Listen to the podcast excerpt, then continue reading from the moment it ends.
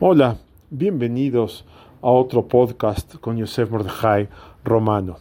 En Israel, un moré, un eh, maestro, quiso enseñarle a sus alumnos el valor de cada quien, cómo valorarse cada uno a sí mismo y también cómo valorar al compañero. Entonces le agarró un papel, un, eh, un tisu, un, eh, una un Kleenex, como se dice normalmente, es un pañuelo desechable.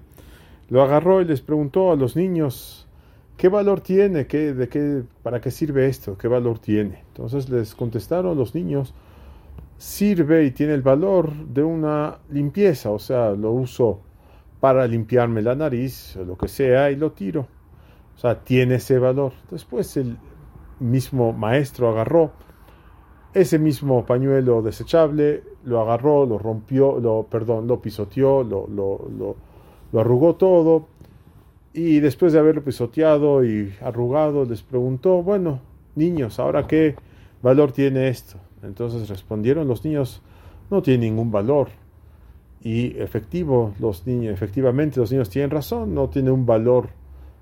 Es un papel que no sirve para limpiarse, no sirve para nada, o sea, es un, es un pañuelo desechable común que no sirve para nada, es eh, basura.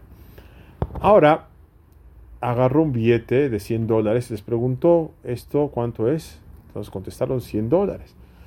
Ahora lo dobló, lo arrugó, lo pisó, lo sacó de su pie, o debajo de su pie, y lo desdobló y les preguntó, ¿cuánto vale esto? Entonces contestaron todos los niños, 100 dólares. ¿Por qué? ¿Por qué esa diferencia? Porque algo que tiene valor intrínseco no se desvalora si está todo pisoteado.